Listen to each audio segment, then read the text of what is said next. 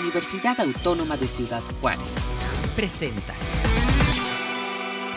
Hola, muy buenos días. Muchísimas gracias a todas las personas que nos siguen. Soy Lourdes Ortiz y esta es una transmisión más de Capítulo Libre a Vuelta de Hoja. Iniciamos. Del 24 al 31 de julio se realizó la cuadragésima, el cuadragésimo Festival de Teatro de la Ciudad. La obra ganadora fue Manual para construir alas del grupo independiente de teatro dirigido por Claudia Cecilia Rivera Carrera. El segundo lugar fue para el Festival Cervantino de la compañía Ibris con la dirección de Jessica H. Yáñez y Marco Martínez. El tercer lugar fue para Soy Espejo de grupo Nora Lav. Y en cuanto al ganador de la categoría de la categoría amateur, el grupo Tarumba ganó último acto. A todos, a todas las participantes, les felicito y nos vemos el siguiente festival. Con el propósito de fomentar y difundir la creación literaria en nuestra ciudad, la UACJ lanzó la convocatoria de publicaciones Voces al Sol 2022. En la categoría de cuento, la obra ganadora se titula Prolestario y otros cuentos de Jesús Rodolfo Ortiz Díaz. Él es licenciado en Historia de México por la UACJ, maestro en estudios sobre Asia y África con especialidad en Japón por el Colegio de México. Ha hecho estancias de investigación en los Estados Unidos y en Japón, Premio Municipal de la Juventud en el 2011, Premio Voces al Sol en el 2019 en el rubro de crónica con el texto Postales, es cuentista en formación, lector asiduo de Emil Solá y Enrique Serna, aficionado al pancracio, bebedor de caguamas y comensal gustoso, de corazón grupo, grupero y cabeza norteña.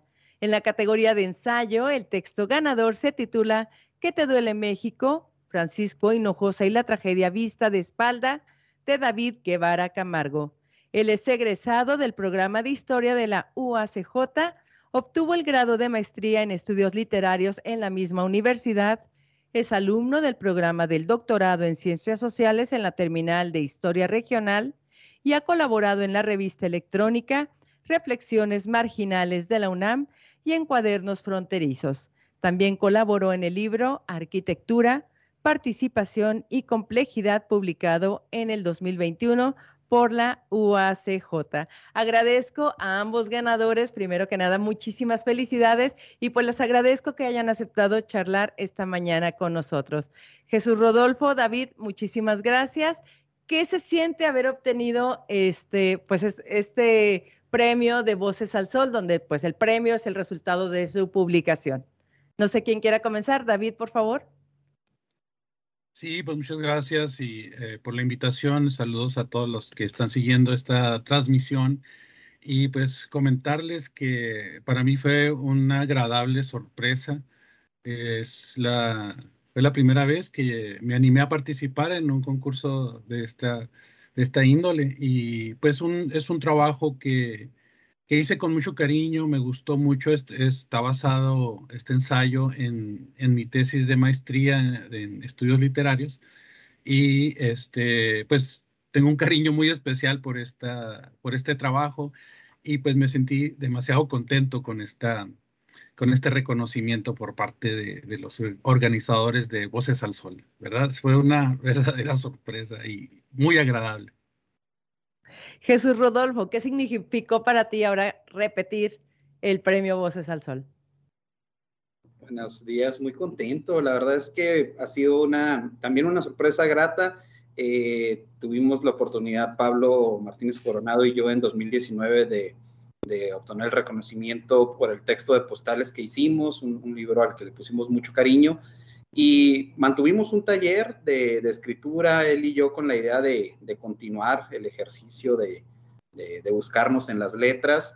Y de ahí sale el prolestiario y, otros cuentos, que es eh, un, primer inicio, ¿no? Por, eso digo yo, eh, cuentista en formación, un primer inicio de buscar una voz en la que se pueda entremezclar eh, los bestiarios, las fábulas y el cuento eh, desde, desde el norte de México, desde nuestra ciudad, este, buscando, buscando esas voces.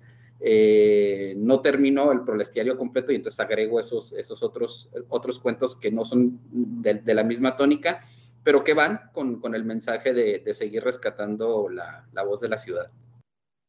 Correcto. Ahorita antes de, empezar este, la transmisión, comentábamos que los dos son historiadores de formación, incluso se conocen. Eh, quiero preguntarles a los dos, ¿es la su formación de historiador eh, aparece dentro de su proceso creativo? Jesús Rodolfo Ah, bueno, David, ah, comenzamos. Bueno, este, les, les platico que ah, de alguna manera tiene, tiene su origen este trabajo de investigación, no solamente con lo de historia, sino con una pregunta que yo me hice al, iniciar este, esta maestría sobre la relación que tiene la realidad, la vida con la literatura, precisamente. Ah, y tal vez como, como en esta formación de historia, mm, pues uno busca eh, pues precisamente conocer la realidad tal vez directamente, ¿no? El pasado y comprender más el presente, comprender más la situación social, política, económica, cultural, etcétera. Y, esa era mi pregunta, ¿qué relación tiene la literatura? Como que a veces se ve o se puede entender como si la literatura estuviera muy alejada de la realidad, con la ficción, no sé, con toda esta eh, teoría poética, en fin. Eh, eh, y, eso fue, ese fue mi interés y creo yo que sí tuvo, bueno, obtuve algunas respuestas, no todas, pero creo yo que esta, esta inquietud la fui respondiendo conforme fui avanzando en mi investigación y, sobre, y sobre todo este tema ¿no? de, de México, que, que, es algo que, que, que, nos preocupa ahorita toda su situación social, política, etcétera, ¿no? Entonces sí, yo le veo esa, esa relación. Correcto. Eh, Jesús Rodolfo. Sí, digo, obligatoriamente no puede uno escapar de, la formación que, nos tocó. Tuvimos eh, muy buenos profesores que nos enseñaron a entender que la historia va más allá ¿no? de las fechas y de estas cosas. El análisis histórico eh, es una, unos lentes ¿no? que, que, te pones que ya no puedes quitarte. Es, es la mirada con la que eh, confrontas la realidad. Y evidentemente al momento de escribir, cuando estamos tratando de escribir esa realidad, pues tenemos que pasarla por, por el lente histórico. Yo siento que mis cuentos están atrapados entre los años 80 y 90, ¿no? Esa, esa parte de mi infancia está repensada ya desde mi mirada de adulto y, y, y, de, tratando de, rescatar esa, esa parte de la infancia que evidentemente cuando uno la está viviendo no la, no la entiende todavía, no estamos ¿no? Con, con las herramientas teóricas para, para ese análisis, pero ahorita regresar y, construir desde el cuento eh, miradas para el entendimiento de la historia contemporánea, de la historia inmediata, ha sido, ha sido la búsqueda. Entonces, sí, evidentemente la formación no la, no la podemos dejar. Además, creo que fue una buena formación que, que, la, que la UACJ y que el programa de historia hizo un, buen trabajo ahí con nosotros. No sé si David tenga otra opinión. Este, eh, tuvimos una, una, suerte muy bonita de compartir en, en esos años, entonces ha sido, ha sido interesante. Correcto. Jesús Rodolfo, ahorita mencionábamos, perdón, no sé cómo te gusta más que te digan, Jesús Rodolfo, los dos juntos o ninguno. O el vaquero. Rodolfo, Fito, no importa. Bueno, Rodolfo, este, Rodolfo, ahorita comentábamos que tú obtuviste, eh, bueno, ganaron, ganaron Voces al Sol, eh, Pablo Coronado y tú por el texto de postales en el 2019. Ahora vuelves a ganar ya en solitario con el cuentario em, de este año 2022. ¿En qué género te sientes más cómodo? Pensando que tal vez la crónica sea, utilice tu voz, mientras que el cuento puede jugar con esta, con varias voces. ¿En qué género te sientes más cómodo? Me he encontrado muy, eh, muy feliz este, con, como, como cuentista Creo que, por ahí va la, la, beta para seguir escribiendo. Sigo escribiendo ensayo por las cosas del trabajo, sigo escribiendo crónica en algunos espacios, pero el cuento me llama mucho, me, mueve mucho la posibilidad, como decía al inicio, de mezclar eh, sobre todo esta idea que tengo de mezclar la fábula y el, y el cuento, eh, me, parece que es lo que estoy explotando ahorita. De hecho, mi siguiente proyecto que tiene que ver con, con, otro cuentario justamente. Sí, la, idea es, seguir juntando esta idea de bestiarios, fábulas y cuentos con, la realidad, ¿no? Con el, momento y, ver si realmente se puede mezclar, recuperar los intereses que tengo sobre la biología, sobre la naturaleza en general y, representarla, ¿no? Ponerla dentro de los cuentos con, el análisis social obligatorio que viene desde ese género. Correcto. Em, David, bueno, en, otros espacios se ha comentado que el ensayo es un género un poco complejo. Eh, que mucha gente le teme a, escribir ensayo porque como que no es creativo, sino es como más trabajo de escritorio. Eh, ¿Tú qué opinas acerca de este género de ensayo? ¿Por qué crees que la gente le teme o por qué crees que gente como tú sí se acerca al, género? Bueno, yo pienso que eh, el, um, la creatividad en el ensayo, pues viene de la reflexión, viene de la contemplación de la, de la, vida, de la realidad, y, creo yo que eh, es un aporte o busca ser un aporte, al menos lo digo así en lo personal, demostrar algo, ¿verdad? Que es, eh, eso es lo que yo aprendí con esta experiencia. O sea, eh, en, la pregunta que yo me hacía, eh, sobre esta relación entre literatura y realidad, descubrí que eso hace el arte, la literatura quiere mostrar algo de una manera muy específica, creativa, eh, este, y que lo expresa ya con, imágenes escritas, ¿verdad? Y este, con el mismo pensamiento y sobre, y sobre todo con el estudio de otros autores. Creo yo que eso es importante, esta, conjugación. Eh, eh, y a mí, a mí en lo personal sí me, me gustó mucho esta forma de expresarlo, ¿no? Es una manera de expresar y de poner, de mostrar, de poner algo en la mesa y decir, oigan, vamos a platicar de esto, ¿no? Entonces, no sé, a mí me parece que sí es, es, es trabajo como, como el de todo escritor, como, eh, como el, el, que escribe cuento, poesía, etcétera. Es de lectura, es de estudio, yo creo que eso no, no, lo, no lo evade ninguna expresión literaria. Es, tiene que estudiar, se tiene que ir a la historia, se tiene que ir al análisis, a la contemplación de la misma vida, etcétera. Leer, leer la vida y después plasmarla de una manera específica, ¿no? Con un lenguaje, pues tal vez que es, es, e, es especial en el sentido de que puede sonar a lo mejor muy académico, pero que busca más que nada eso, ¿no? Expresar algo que encontró eh, el, ensayista y que lo quiere mostrar de una manera concreta. Correcto. Ahorita mencionábamos que el texto ganador de, de ensayo Voces al Sol se titula, lo repetiré, ¿Qué te duele México? Francisco Hinojosa y la tragedia vista de espaldas. ¿Por qué elegir a Francisco Hinojosa? Ahorita comentábamos algo eh, antes de comenzar la transmisión, pero me gustaría mucho eh, retomar.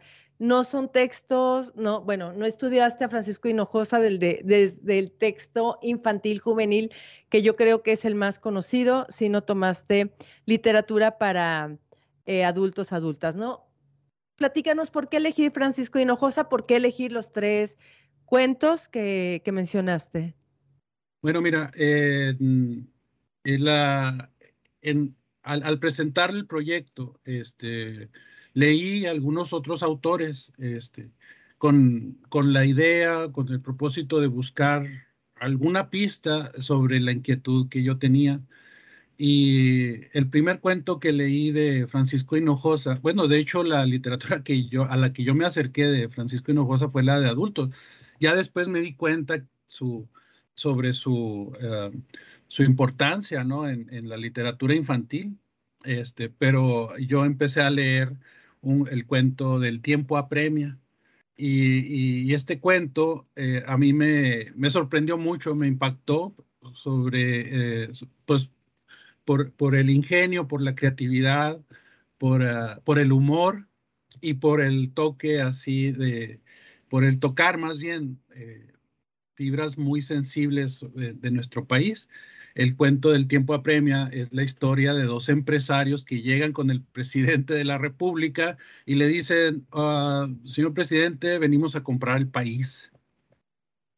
Queremos comprar el país. Y dice el presidente, oiga, no, no venga, no venga a jugar conmigo, ¿verdad? Este, el tiempo apremia y yo necesito hacer otras cosas. ¿Cómo que es? No, pues que si queremos comprarle todo, las, eh, todas las instituciones, todo el, territorio, todos eh, los edificios, eh, las manifestaciones que están contra usted, todo lo queremos comprar. Y dice el presidente, no, por favor, pues ¿cómo? Pues que aquí hay una constitución. Pues también se la compramos. Entonces, ese toque, ese detalle que nos hace, que nos sorprende, nos, tal vez nos, este, nos mueve, ¿no? Nos, nos sacude un poquito, pero a la vez nos hace reír y nos hace reflexionar sobre un tema más profundo, ¿verdad? Eso me, me, me llamó mucho la atención y, y, más o menos de ese tipo de humor eh, están los otros cuentos, o sea, este, por ejemplo, el, cuento de Fábula, precisamente, es un cuento muy cortito, es la historia de eh, del reino animal en donde eh, eh, el león es avisado por su asesor político, el grillo, que los rinocerontes y los este, hipopótamos están reuniéndose para, para terminar con él y, quedar este, en el poder. Esa es, esa, es, la historia, ¿no? Rinocerontes e hipopótamos que se hacen alianzas que son contrarios, que, hacen alianzas para eh, eh, este, proponer a alguien como rey, ¿no? Entonces, ese tipo de historias que son cómicas, que, te causan así cierta risa, ¿verdad? Este, pues también son algo que te hacen pensar. Y, por último, así eh, brevemente, Poesía Eras tú es una parodia que ya por el mismo título uno recuerda a Gustavo Adolfo Becker, ¿no? Pero este, con su, con su poema de poesía Eres tú, nada más el puro cambio de esa letra ya tiene implicaciones muy importantes. Es la historia de un empleado, de un, de un funcionario, eh, este, y que se casa con una mujer que cría cerdos. Y esta mujer queda, eh, es elegida como diputada, como parte del Congreso de Legisladores. Y, es la historia así muy tóxica de, esta pareja, ¿no? Que, eh, pero los, eh, este funcionario escribe poemas para ella, está enamorado, pero igualmente no dice lo que realmente siente. Y aquí la cuestión es precisamente también que esta, este personaje de, de, de Saharaí, eh, que queda como elegida como diputada, pues también nos abre otro, otro tema de, reflexión, de análisis, de debate, etcétera, como en nuestro país. Como, como les decía antes, ¿no? Es, no habla propiamente de, nuestro país, porque, este, bueno, él habla así nada más en un cuento de una, de una manera abierta, pero pues uno puede reflexionar, ¿verdad? Sobre esto. Estas alianzas, por ejemplo, en, en fábula, no solamente se dan en la actualidad en partidos políticos, en la historia, pues se ha dado también familias reales, por ejemplo, ¿no? Este, o, en el norte, en, épocas antes de la Revolución Mexicana, pues también las familias más poderosas del país se unían, hacían alianzas, aunque estaban en contra, pues hacían alianzas. Entonces, todo esto nos abre este panorama para conocer más nuestro país. Y precisamente eh, el, ver la tragedia vista de espaldas, que propone, que esta es una propuesta de, este, pues teórica de alguna forma sobre la parodia, pues para, para, eh, para Francisco Hinojosa es una manera como, como de, defenderse ante estas realidades a veces tan duras, tan fuertes, ¿verdad? Que, vivimos en el país, es verla con humor, es una especie de defensa. el, eh, él está convencido más de eso, de que es una defensa ante a veces una realidad tan cruel. Y a veces también la ficción, la ficción puede ayudarnos a entender más la realidad. Esa es una de las cuestiones que, que yo aprendí en, esta, en este trabajo, ¿no? a veces la ficción nos ayuda a comprender, a profundizar más lo que estamos viviendo.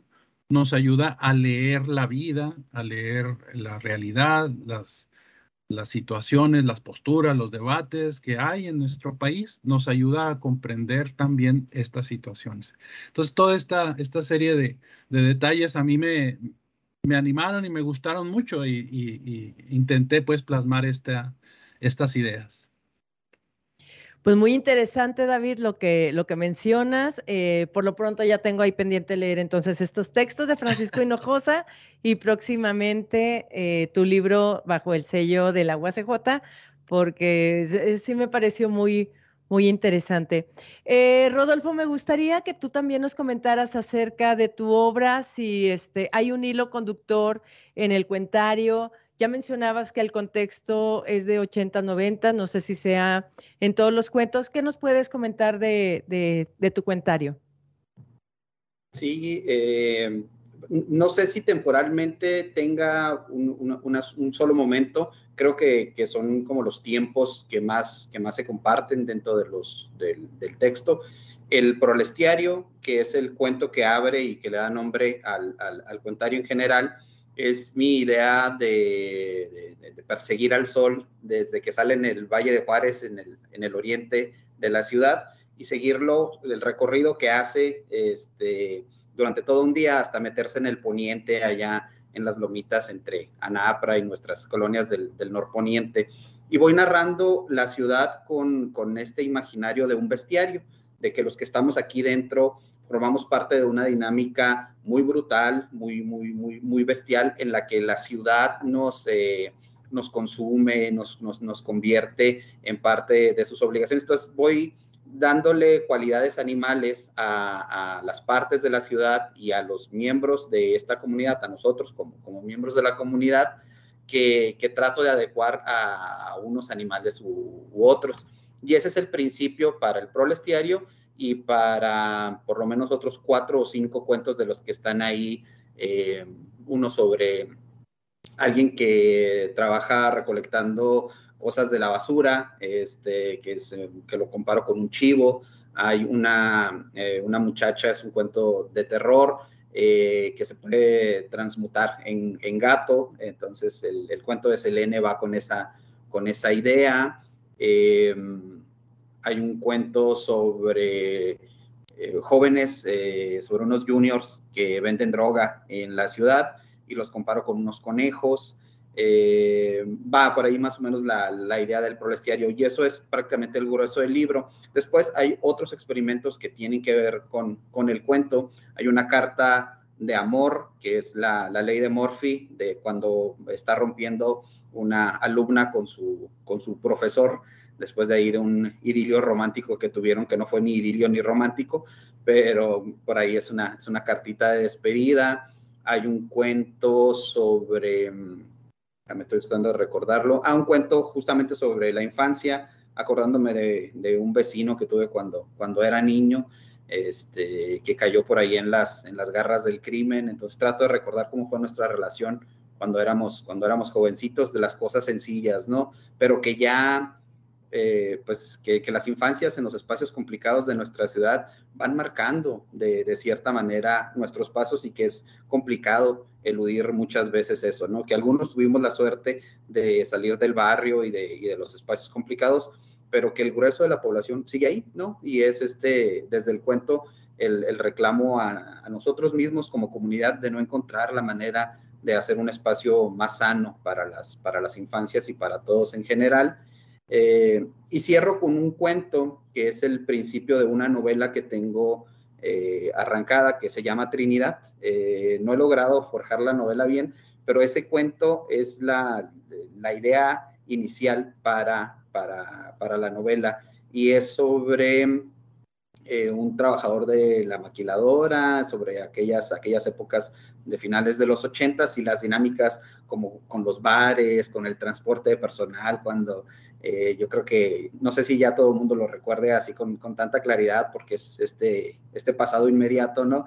Pero a principios de los noventas, cuando los trabajadores salían de las maquiladoras los viernes, iban así, iban guaripudos y con botas y todo, y llegaban los camiones y en lugar de dejarlos en la ruta común, que era para que regresaran a sus casas, los dejaban en La Juárez, en Guarafil, eh, cerca de los bares, ¿no? Porque iniciaba la, la vida nocturna. Entonces, me imagino cosas desde, desde ese espacio y desde, y desde esa vida. Yo, yo, diría que el cuentario entonces está en dos partes, estos que tienen que ver directamente con el, con el prolestiario, están atados a esa misma idea, y luego unos cuentos más como tratando de experimentar con las posibilidades de mi escritura. Entonces, ¿es Ciudad Juárez un escenario eh, importante en, tu, en tus cuentos? En... Sí y en escritura en general. Eh, Postales es un texto sobre Ciudad Juárez. Eh, eh, Pablo y yo tratamos de rescatar espacios en específico divididos en momentos de la vida, ¿no? Hablamos sobre la infancia, Pablo habla sobre el teresiano y yo hablo sobre Salvarcar, luego hablamos, no sé, sobre espacios públicos y él habla de algo que le llamó la iglesia de Black Sabbath, que es como una pizzería que además se, juntaban en las noches los músicos a tocar ahí. Yo hablo del Neri Santos. Eh, vamos buscando los espacios de Juárez. Y en mi escritura sigo, sigo eh, tratando de rescatar eh, con, aquel viejo estilo de los, de los escritores chilangos, ¿no? De, de, solo mi ciudad es importante. Bueno, pues yo quiero decir que también nuestra ciudad es muy importante y que están sucediendo un montonal de cosas que se pueden escribir, que son dignas de reflexión.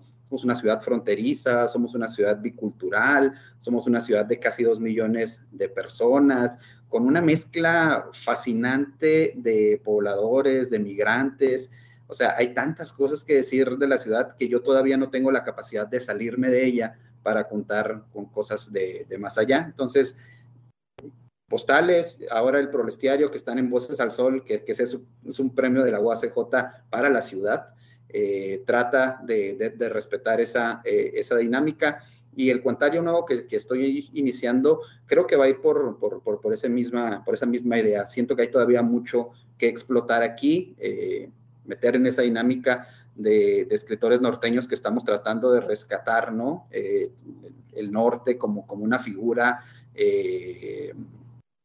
una figura para la crítica, para el análisis, para mostrar a México también y seguir ese camino. Correcto. Este, sí, mencionabas postales, voy a aventar un comercial de venta en la librería universitaria del Centro Cultural de las Fronteras y próximamente este, este libro de Prolestario y otros cuentos estará a la venta junto con el libro de ensayo ganador en la librería universitaria. Así que vayan a visitar a la librería universitaria del Centro Cultural de las Fronteras para adquirir todos los libros que se han publicado de la colección Voces al Sol. Ya para terminar, a ambos me gustaría preguntarles, em, en relación a esto que nos comentaba Rodolfo al final, ¿qué autores eh, están leyendo norteños o mexicanos o qué autores tienen ahorita sobre, eh, sobre las mesas y qué autores o autoras han influido en su producción literaria? David, comenzamos contigo. Bueno, mira, eh, ahorita por las cuestiones académicas de estudio, estoy leyendo un libro uh, de Enrique Serna, El seductor de la patria. Este, este, uh, uh, este autor, este escritor, pues, bueno, se hace un estudio muy interesante sobre eh, Santana. Entonces, yo, por cuestiones académicas, ahorita como estoy, eh, eh, estoy realizando también mi trabajo de investigación sobre esa temporalidad en el norte, eh, la guerra entre Estados Unidos y México, y, bueno, aquí y sus implicaciones aquí en, en el sector de, de, Chihuahua y en la zona de Chihuahua y Nuevo México, pues tiene mucho que ver. Entonces es, es, una, es un autor muy, muy importante, muy interesante también en, su, en sus estudios y en una perspectiva pues diferente que, que no es historia, no es propiamente historia de lo que yo estoy trabajando. Sin embargo, pues ofrece también una perspectiva diferente, una, con una imaginación importante para poder comprender un poco más estas, estas temporalidades y a la gente. a la gente precisamente. Por otro lado, acabo, pues, eh, pues este, acabo de leer un poco sobre Luis González, sobre Luis González y González y este, sobre el pueblo en vilo, ¿verdad? Y, y toda, bueno, sus, sus, propuestas sobre historia y microhistoria. Y, bueno, pues también eso, eso tal, también me ha ayudado un poco a, estudiar algo sobre el Valle de Juárez, que ya lo hemos platicado en otro momento, Rodolfo y yo, en, en, otro programa, ¿verdad? Pero esa, esos, esos libros, esos autores, eh, pues a, ahorita, hasta ahorita, pues sí, es, son los que me han estado dando, pues esta pauta, ¿no? Esta reflexión. Eh, y pues pues, ¿qué más? Eh, la experiencia que yo tuve en este estudio de, de, Francisco Hinojosa, una experiencia muy, muy importante, es el haber podido entrevistar precisamente a, Francisco Hinojosa y conocerlo, platicar con él, conocer también sus inquietudes, sus, eh, sus intereses, las motivaciones, eh, las experiencias que ha tenido con niños, con jóvenes y, y, sobre su visión, digámoslo así, sobre la vida social. Eso a mí también me, me motivó bastante. Eh, y, y, no solamente estos tres cuentos, de hecho fue una, una decisión pues que se tenía que realizar, ¿verdad? se tenía que acotar, pero hay una literatura muy vasta de él eh, en cuanto a una literatura dirigida a adultos, ¿verdad? Este, que, es, que, es, que fue así el interés personal y pues esa, e, él, él, ha sido así como algo muy, muy significativo en este trabajo para mí y en, en esta, eh, eh, en este camino que, que, que, he tomado, ¿verdad? Y además te dio suerte para ganar. claro, no, sí, sí, un agradecimiento muy, muy especial a él y también ahorita lo que decía Rodolfo, pues también a nuestros profesores de historia y, a, y también a los profesores de la maestría a todo el cuerpo académico también, por, pues porque esto no ha, no ha sido nada más salido de mí, sino que es un conjunto de, de, de factores, ¿verdad? Y que en, en, ese, de ese conjunto pues están, está toda la academia. Correcto. Rodolfo, ¿tú qué estás leyendo? ¿Qué autores autoras influyen en tu producción? Este, a ver, compártenos, por favor. Lo, lo leías tú, ¿no? Al principio con, con la presentación, con la, con, con la semblanza. Tengo, Serna y Sola. Sí, tengo sí. dos autores que son permanentes en, en, en, mi biblioteca y en mi lectura. Eh, descubrir a Solá para mí fue un momento de, de, de cambio en la vida. Eh, encontrar el naturalismo como una manera de, de ver, eh, de analizar la realidad, me, me, ha gustado mucho.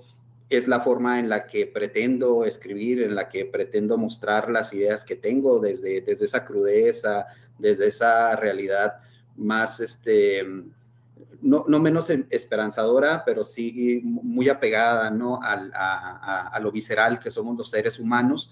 Y entonces Solá eh, me, me, ha permitido mucho eh, explorar esa, esa vena de, de, la vida en general, de las, de las formas de análisis. Eh, creo que Solá nos entregó la, la, obra más importante de la literatura universal, el, el, libro que yo siento que todo el mundo tiene que leer, que es Germinal.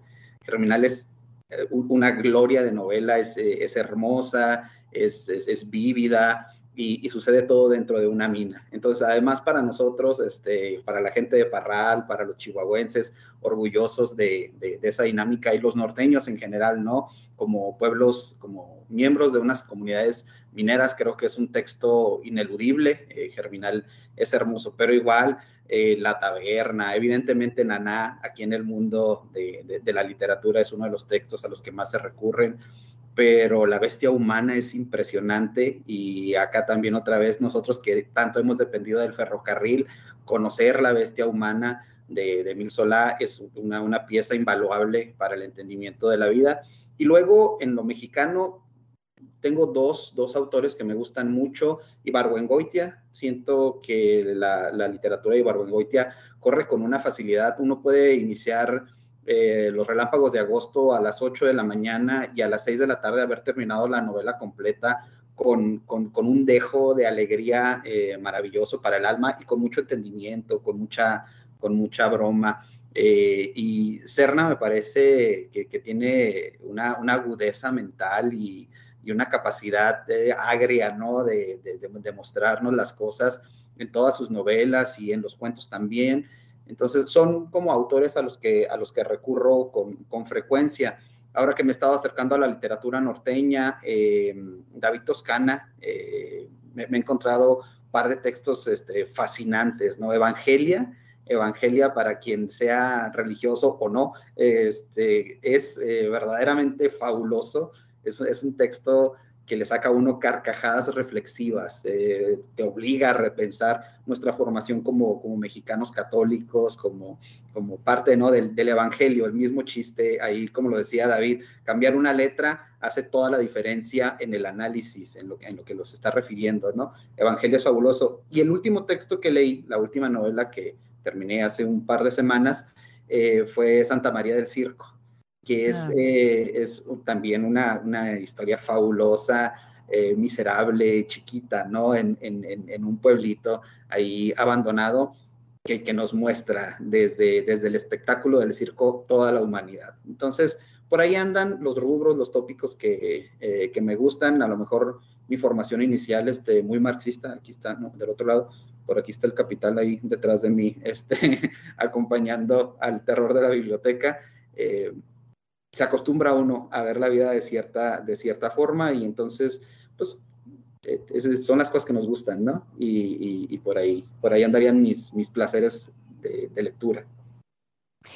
Pues muchísimas gracias, me ha encantado esta, esta charla, se me ha hecho muy interesante y sobre todo que ya nos dejaron ahí este, picados con las lecturas de, su, de sus textos.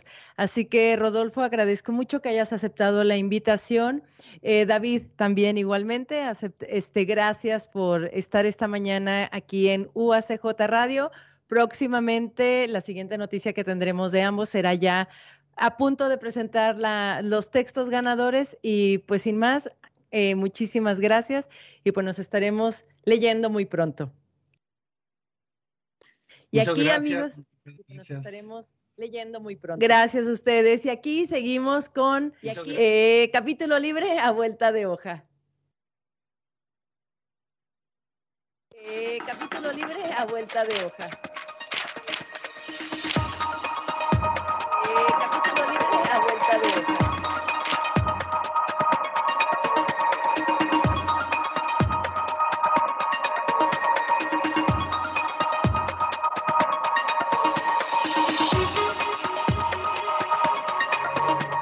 Continuamos con la recomendación semanal de elibros.uacj.mx con el texto Formación docente en tiempos de COVID-19, desafíos y propuestas.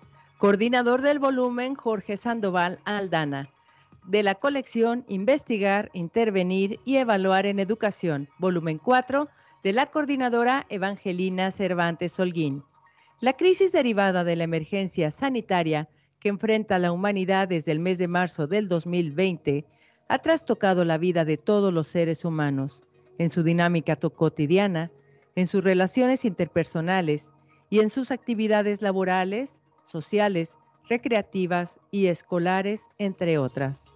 La enfermedad conocida como COVID-19 había terminado hasta principios del mes de agosto de 2021 con la vida de más de 4.25 millones de personas y se habían contagiado con el virus SARS-CoV-2 más de 200 millones.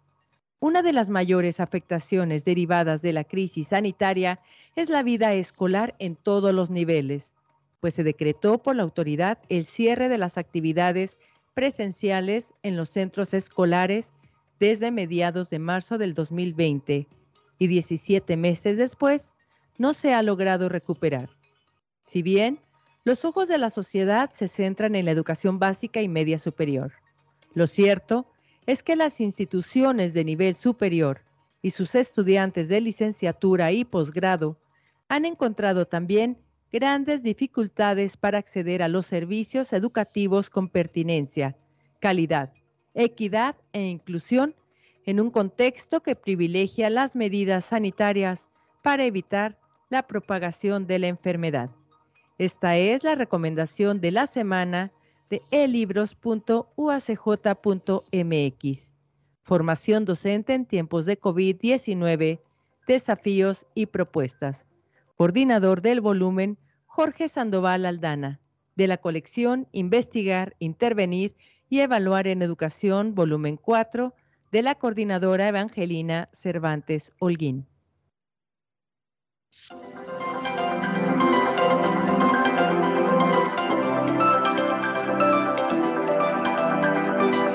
Recuerda que todos los textos de la página de elibros.uacj.mx son de descarga gratuita para cualquier parte del mundo. Amigos, amigas, muchísimas gracias por habernos acompañado en esta transmisión. Recuerden seguirnos en las redes sociales de Editorial UACJ y UACJ Radio. Gracias a todo el equipo técnico que hizo posible esta transmisión y nos vemos el siguiente martes a las 10. Hasta la próxima. Este fue un programa de la Dirección General de Comunicación Universitaria de la Universidad Autónoma de Ciudad Juárez.